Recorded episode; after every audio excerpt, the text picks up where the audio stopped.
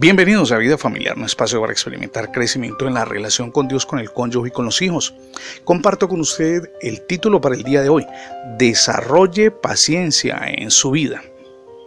En un acto de impaciencia, un hombre de San Francisco, California, en los Estados Unidos, trató de superar el tránsito girando bruscamente para pasar por el costado de una fila de autos detenidos.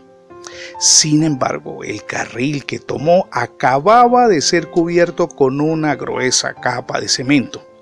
Estaba aún fresco y su vehículo de alta gama se atascó. El conductor pagó un alto precio por su impaciencia. Mi amigo y mi amiga, las escrituras nos hablan de un rey al que también le costó caro ser impaciente ansioso de que Dios bendijera a los israelitas en la lucha contra los filisteos, el rey Saúl se apresuró. Como Samuel no llegaba en el momento acordado para ofrecer un sacrificio para, obtener el favor de Dios, el rey Saúl se impacientó y desobedeció el mandato divino. Eso lo leemos en 1 Samuel capítulo 13 versos del 8 al 13. Su falta de paciencia lo llevó a pensar que estaba por encima de la ley y a asumir la posición de sacerdote que dicho sea de paso no le correspondía. Esto por supuesto estaba prohibido.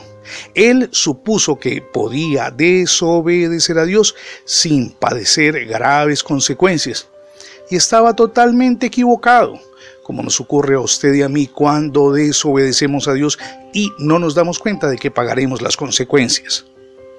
Cuando Samuel llegó, lo reprendió por su desobediencia y profetizó que perdería el reino.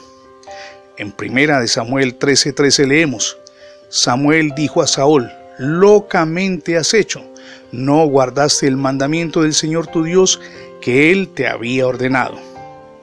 Pues bien, la negación del rey Saúl a esperar el desarrollo del plan divino lo hizo actuar con precipitación y en su apresuramiento perdió el rumbo.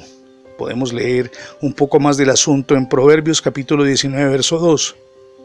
La impaciencia, mi amigo y mi amiga, fue la demostración suprema de la falta de fe del rey Saúl. El Señor nos proporciona su guía a medida que esperamos pacientemente que lleve a cabo su voluntad. Mi nombre es Fernando Alexis Jiménez y somos Misión Edificando Familias Sólidas. Dios les bendiga hoy rica y abundantemente.